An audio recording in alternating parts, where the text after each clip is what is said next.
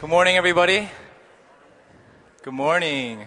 It's good to see everybody here. Um, for those of you who haven't been with us for the past few weeks, uh, we recently started a series called the Covenant, Covenant, Covenant Affirmations. Covenant. Covenant Affirmations. And this is our third week. And today we'll be going over the commitment to the whole mission of the church. Basically, what this series is going to be is seven different points of our faith as Cornerstone Church, as we are a part of the larger body of the Evangelical Covenant Church, our denomination. And today, again, I'll repeat, we'll be going over the commitment to the whole mission of the church. Um, but before we begin, I'd like to just read the text together that we're going to be uh, hearing the word out of this morning. So if you have your Bibles, please turn to Matthew, Matthew 25, verses 31. If not, you could also read along with us on the screen. Matthew 25, verse 31. When the Son of Man comes in his glory and all the angels with him, then he will sit on his glorious throne, and before him will be gathered all the nations, and he will separate people one from another as a shepherd separates the sheep from the goats. And he will place the sheep on his right, but the goats on the left. Then the king will say to those on his right, Come, you who are blessed by my Father, inherit the kingdom prepared for you from the foundation of the world. For I was hungry and you gave me food. I was thirsty and you gave me drink. I was a stranger and you welcomed me. I was naked and you clothed me. I was sick and you visited me. I was in prison and you came to me. Then the righteous will answer him, saying, Lord, when did we see you hungry and feed you, or thirsty and give you drink? And when did we see you a stranger and welcome you, or naked and clothe you? And when did we see you sick or in prison and visit you? And the king will answer them, Truly I say to you, as you did it to one of the least of these my brothers, you did it to me. Then he will say to those on his left, Depart from me, you cursed into the eternal fire prepared for the devil and his angels. For I was hungry and you gave me no food. I was thirsty, you gave me no drink. I was a stranger, and you did not welcome me, naked, and you did not clothe me, sick and in prison, and you did not visit me. They will also answer, saying, Lord, when did we see you hungry or thirsty, or a stranger, or naked, or sick, or in prison, and did not minister to you? Then he will answer them, saying, Truly I say to you, as you did not do it to one of the least of these, you did not do it to me. And these will go away into eternal punishment, but the righteous into eternal life. This is the word of the Lord. Let's pray together. Heavenly Father, we're so grateful that you welcome us. And Lord, like the song that we just sang together as our prayer, you revive us. So, Father, I pray that your word would come in power this morning. We believe as a church that your word uh, never comes back empty handed, that whatever it goes out to accomplish, it does. And so we rest in your sovereignty and your plan this morning for the work that you are about to do. And we put, give all glory, honor, and praise to you, O God. We pray all these things in Jesus' name. Amen. In about early January, uh, the staff here at Cornerstone and the leadership team went on away on a retreat up into New Hampshire. And basically, it was a time for us to just give us each other updates, figure out what's going on, um, just have fun together, build our relationships. And on the way back, the staff, we came back early. We were in Eugene's minivan coming back, and we had a, really good time sharing our quirks, our OCD, little idiosyncrasies. I won't tell you who said what, but one guy was like, Yeah, I hate it when people squeeze toothpaste from the middle of the tube. And I was like, Yeah, yeah, me too. That's not weird. He's like, No, but I don't like it because it mixes the colors of the toothpaste. It's like, That is weird, right? Another guy, and I'm sure a lot of you college students are gonna relate to this, he was like, Okay, how many college students here, when you highlight, when you make a perfect line, you feel like a boss, right? You're like, Mmm, yes. This guy used to use a ruler because he cared so much about how straight his highlighting lines were. The last one, again, I won't say who it is. He's like, man, I'm not, a, I, I don't, I'm not obsessed with things being where they are, but my kids, they leave their socks all around the house. I hate it. It drives me crazy. You don't know who that is, right? Uh, but he was just complaining. And so, and I, and I actually forgot to share the one that I always want to share with you guys this morning. So I hate pockets. I hate, like, I wish that Merces were sex- are like okay for guys, for the opposite sex, because I hate pockets, I hate carrying things. And there was this one summer, um, this had to be like six, seven years ago, where my friends and I were we had just eaten lunch uh, in the middle of the city. We were paying and walking out, and I was wearing basketball shorts. That's the worst, because sometimes they don't have pockets at all, so you have to carry everything. And this is back when people used to use a thing called cash at restaurants. And so I got change back. And so I'm carrying my wallet, uh, my phone, my keys, and 13 cents, a dime and three pennies. And I'm walking. What in the world am I supposed to do with this stuff? Or should I go back to my car? You know, in uh, TV shows where the main character has a monologue in their brain, but all the people around are making noise, like, this is what's going on. So I'm thinking, 13 cents, I was like, should I go back? And all them, like, you're yapping. And so I don't know what led me to do this, but basically I was just like, whatever. So I took the 13 cents and I tossed it right on the street. Without a blink of an eye, one of my friends who was walking with me, who wasn't even paying attention to, I wasn't even talking to them, this girl zooms down, snatches up all 13 cents really quickly before it rolls under the, uh, a car or in, into incoming traffic. And instantly she looks up at me with this like piercing stare. And she says, This money may not be important to you, but it may be to someone else. Now, I learned two important things about myself that at that moment, six, seven years ago, that stuck with me. And ever since seminary, whenever people say sentences, I have to piece them up into sections. First, she said, This money may not be important to you. And so immediately, I go home and I'm, I'm, I'm wrestling with, like, okay, what just happened? I'm realizing that I completely disregarded and misunderstand my place of privilege and of wealth here that what 13 cents to me was literally became an inconvenience, to some people around this world is a riches. To some people of the world, what people work a whole day's worth for. And secondly, she said, but it might be to someone else. And I realized how individualistic I had become. That my actions were for me, about me, and they only mattered to me and not to anybody else. But surely they do. Surely our actions do matter. What I learned from that moment, from just hating, th- having to carry things and throwing it off, I feel like is very um, illustrative of, the, of what the Western church, what all of us struggle with today.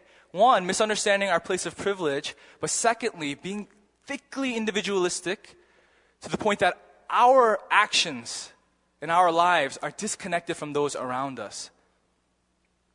Today, again, we're going to be talking about the mission of the church and we're going to be reading this text and getting something out of this to tell us what that means in combating that. And hopefully ending up in a place in which we understand love and sacrifice to be what we're about. So let's go back to the text. Verse 31 When the Son of Man comes in his glory and the angels with him, he will sit on his glorious throne. Before him will be gathered all the nations, and he will separate people one from another, as a shepherd separates the sheep from goats. And he'll place the sheep on his right and the goats on his left. This text comes at what is called at the end of what is called the eschatological discourse in Matthew, meaning the discourse of the end times. So clearly we see that right off the bat, right? Scholars talk about how this text, not only these three verses, but the whole passage is one of the most blunt and clear passages in all of scripture. So there really isn't many like things of symbolism, like, oh, what do, what do we have to figure out? It's clear. Son of Man comes in his glory. It's the end of times. The angels with him, he's seated before his throne. He has the nations before him to judge. A lot of your Bibles may have a, t- a heading above this text that says final judgment. And that's what it is. It's a picture of Jesus coming in his glory and saying, These are my people and these are not. But one thing that does is a little bit weird is like, why sheep and goats? Wouldn't it be a lot easier for us to read this text if it said Christians and non Christians, saints and sinners, believers, unbelievers? Good people, bad people. The thing is, uh, this would have been very appropriate for the original audience, but for us, it's a little bit strange. I'm sure there's no shepherding majors here or anybody who has or is in that, I don't know, vocation of shepherding. But to separate sheep and goats is actually very common. Every nighttime, shepherds would do that because sheep actually like to sleep with lots of space because they have a lot of, uh, their coats are thick so they need that space to kind of cool down. Whereas goats, they barely have anything, and so they actually huddle together for warmth. So this imagery, and sheep are all actually also much more valuable than goats. So clearly we see why Jesus is using sheep and goats as an illustration for his people to listen, and how that clear idea of separation is something that they are used to, and sheep being the prized possession. Let's continue. Then the king will say to those on his right, Come, you who are blessed by my Father, inherit the kingdom prepared for you from the foundation of the world. For I was hungry and you gave me food. I was thirsty and you gave me drink. I was a stranger and you welcomed me. I was naked and you clothed me. I was sick and you visited me. I was in prison, you came to me. Then the righteous will answer him, saying, Lord, when did we see you hungry and feed you, or thirsty and give you drink? And when did we see you a stranger and welcome you, or naked and clothe you? And when did we see you sick or in prison and visit you? And the king will answer them, Truly I say to you, as you did it to one of the least of these my brothers, you did it to me. Now, isn't this a strange reaction?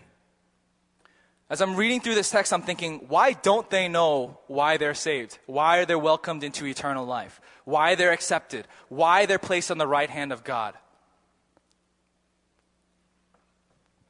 It's really interesting. Let's look at verse 40. At the end of it, it says, uh, And the king will answer them, Truly I say to you, as you did it to one of the least of these, my brothers, you did it to me. This word brothers has actually uh, really made a lot of um, scholars kind of wrestle over the interpretation of this text. So clearly, this is about uh, social justice, mercy, giving to the needy in one way or another, right? Because you know, visiting the sick, giving clothing to the naked, etc. But who's the brothers? Is this about everybody? The Bible does talk about how we should love everybody. It doesn't matter their religious faith. If you are a Christian, regardless of who they are, you are to love them and to give compassion. But nowhere else in Matthew does he ever use the brother in a, the word brothers in a um, inclusive, holistic sense. It's always the church, the people of God. And what's even more profound is that is that okay, so we acknowledge brothers to be the people of God, and Jesus identifies them so, with them so closely to the point that he says when we do acts of love and sacrifice to them, that it's as if we had done it to him. Is that not a profound uh, shift in the way that you look at one another? We say that we want to devote our lives to Jesus and to God, that I'll do anything for you and we will worship you. And we sing songs as I'm going to go and do this and I'll give my life to you. I offer my life to you. I'm a living sacrifice. I surrender all. And yet we become kind of closed into our little cocoon when clearly this text speaks about the people seated next to you and your acts of love or your, the lack thereof is directly re- related to the relationship you have with Christ. So, who are these people? Who, who are the brothers? My, my immediate thoughts go to the missionaries around the world who are asking for support, who are just struggling to get by for the, for the pastors that you know around the world who have a 10 person church and can barely feed their kids, for the, for the single moms who may be struggling, for the people who are seated right next to you. In this past half year, I've received more emails than ever of people struggling with real, real things. And you are, a lot of you are seated and listening to me right now. Are we loving and sacrificing for the brothers and sisters, for God's people. Let's continue. Oh, well, that's brothers. Then he will say to those on his left, Depart from me, you cursed, into the eternal fire prepared for the devil and his angels. We can see that initially, right off the bat, is that the two words that Jesus uses, the first word he says is first he says, Come in that command. And right after to the, to the, to the goats, he says, Depart. You cursed into the eternal fire prepared for the devil and his angels, for I was hungry and you gave me no food. I was thirsty, you gave me no drink.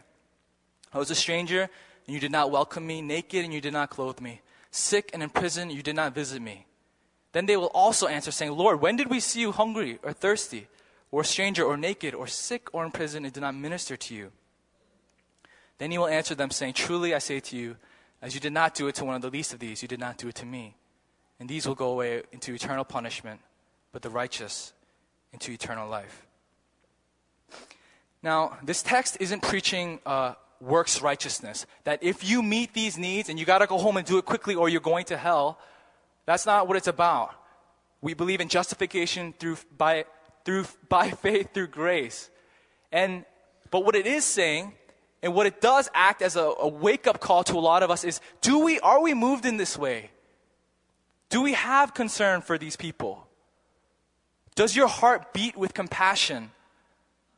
Because if it doesn't, then I think this text does say something about the way that your faith is and what you need to work out. This isn't a checkpoint in a list of things that you must do today when you get home, but it is uh, encompassing and representative of all human needs. So let's walk through these. First, I was hungry and you gave me no food, thirsty and gave me no drink. Clearly, these are just simply the most basic of human needs. I, don't, I didn't write this in my manuscript, but one thought that just came to my brain is one, in my, one of my classes this past week, a professor was talking about how a, a group who was really popular that does studies on churches um, found some while ago that if every Christian in this, not the world, the United States tithed, if every Christian tithed, that it would be something like $4 billion and Amer- poverty in America would disappear. You can get rid of all the secular uh, um, uh, uh, organizations that, that feed the hungry, the church could do it like that. Are we meeting even the most basic necessities of the brothers and sisters, of the sheep of God? The one whom He gave His life for. Do you give your life for them as well? Let's continue. And I was a stranger, you did not welcome me. Naked, and you did not clothe me. These can be paired up into hospitality. A lot of times when we understand hospitality, we think of when the worship leader stands up and says, Shake the person on your hand. You're like, Okay, I'm hospitable today because I said hi to two people, not just one. And I, I in fact, I did meet a new person. I went out of my way. Hospitality is so much more than inviting someone over your house for pizza. Hospitality is a lo- complete lowering of oneself and embrace of the other. That, friends, has no boundaries. Basically, you take yourself out of the picture in order that the other could be filled. Third, sick and in prison, and you did not visit me. In the ancient times, for people who were sick, a lot of times the whole community, even though they were close knit, um, when you were sick or severely ill, nobody would know. The reason being is because they would be isolated, kind of quarantined, right? I remember when the, uh, what was it? What was that thing that went around on college campuses a few years ago? Swine flu. When swine flu ran around, we just quarantine, quarantining students left and right. Like nobody wants to be around. Them. It was kind of like that. So nobody would know. So basically, how do you get help? For us, we walk around and we can just go to CVS. Ever since we're born, we get immunizations and shots so that we can fight off disease. If we're going to go on a missions trip, we go straight to the doctor and ask them, hey, what do I have to do to stay healthy overseas?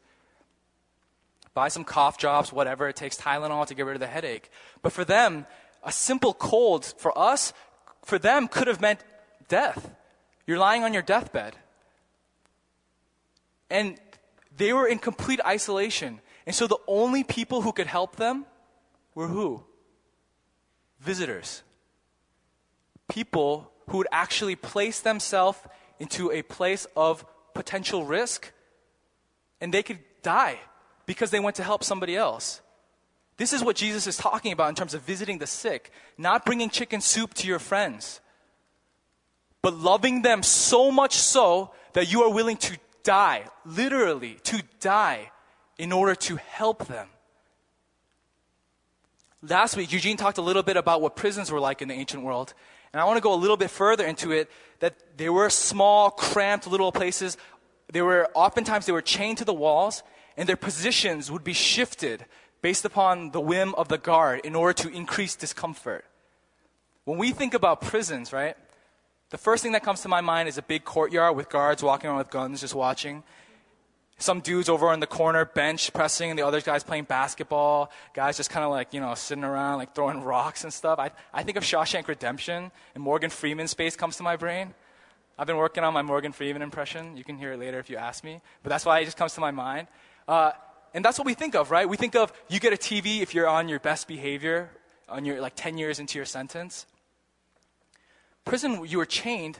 There was nothing but just rock space no toilets. So basically, they would literally just be living and dying in their filth.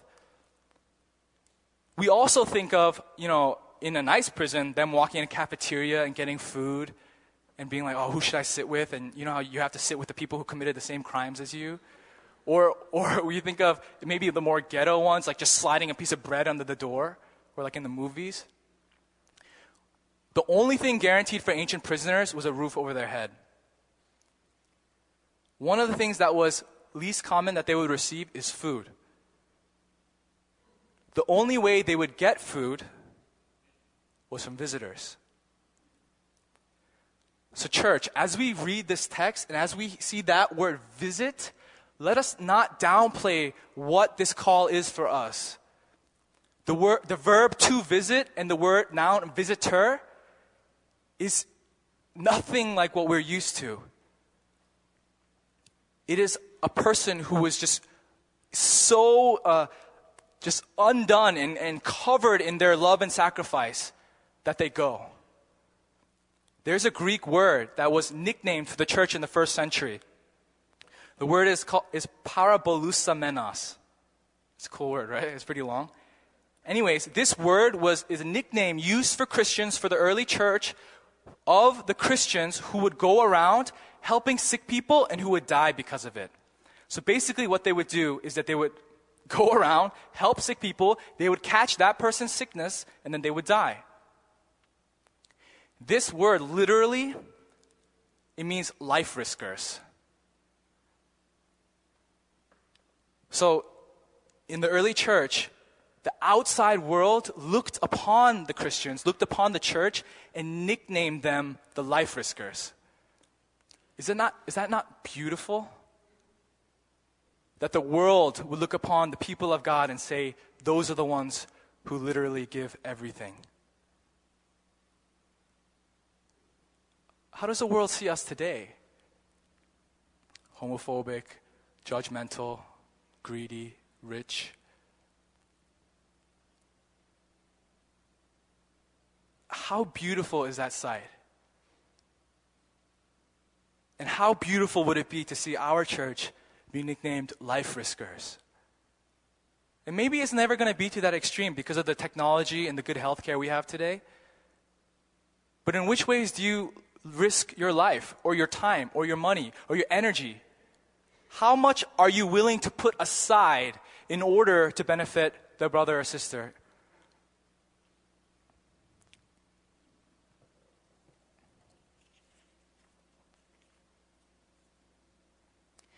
The church is strengthened when the people of God love and sacrifice for one another. And when the church gets strengthened and when the church gets edified, then they are enabled and strengthened to go and sacrifice outside the church. One commentator says the church is able to fulfill its mission, its mission, right, externally when it is in peace through sacrifice and love internally.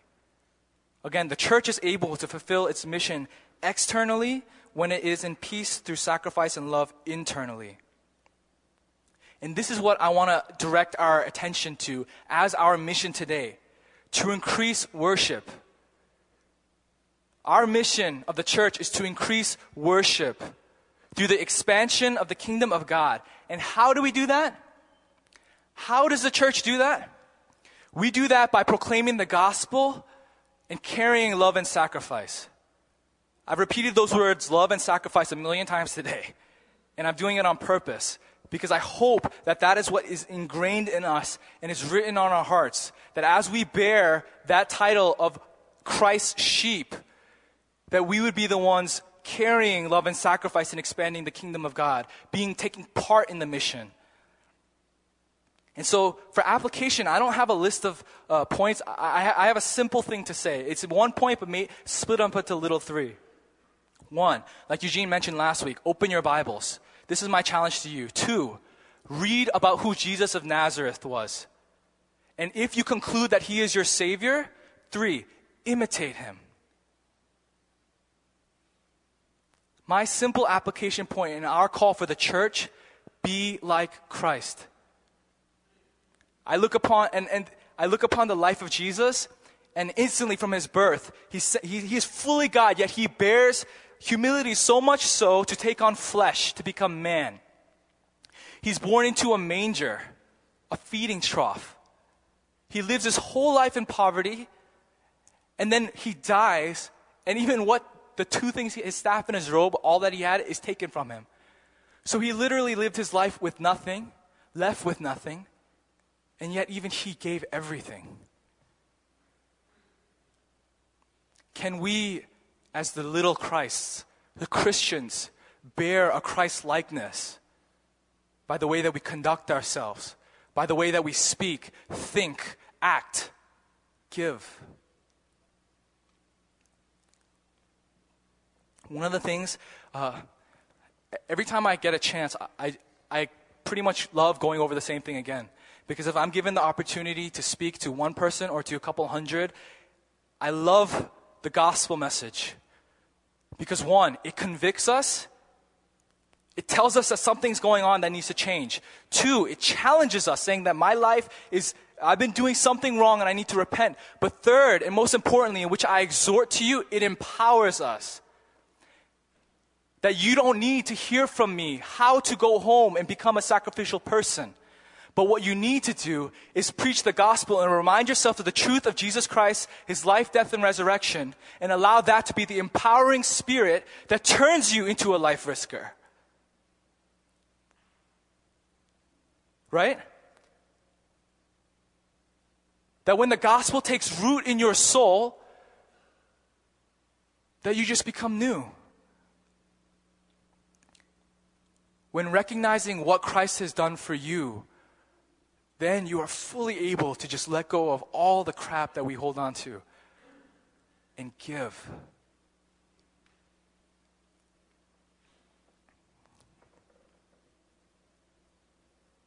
So, church, I just want to um, say, just to ask and to exhort you all to just look and fix your eyes upon the Savior this morning. And as you're at your workplaces, as you're in your classrooms, in your schools, in your dorms, and allow that example that He showed perfectly be what challenges you to bear in that same likeness, to become like Jesus. The more that the church becomes like Jesus, the more we start loving and sacrificing internally, enabling us to love and sacrifice externally, and for our mission of the church to be fulfilled. Your mission, my mission. I'm going to close if you, if you, by reading a passage in Scripture. And because it is its authority, uh, I'm just going to let it speak for itself as our conclusion. Um, if, you're, if you haven't been with me, please pay attention now and let's really submit ourselves under the Word and uh, allow it to minister to us. So please read along with me. Let's gather all of our attention. In 1 John 3, verses 16 through 24. This is the word of God. By this we know love, that he laid down his life for us, and we ought to lay down our lives for the brothers. But if anyone has the world's good and sees his brother in need, yet closes his heart against him, how does God's love abide in him? Little children, let us not love in word or talk, but in deed and in truth. By this we shall know that we are of the truth, and we are sure our hearts before him. For whenever our hearts condemns us, condemns us, God is greater than our heart and He knows everything. Beloved, if our heart does not condemn us, we have confidence before God. And whatever we ask, we receive from Him because we keep His commandments and do what pleases Him. And that is His commandment that we believe in the name of His Son, Jesus Christ, and love one another just as He commanded us. For whoever keeps his commandments abides in God, and God in him. And by this we know that he abides in us, by the Spirit whom he has given us. Let's pray together.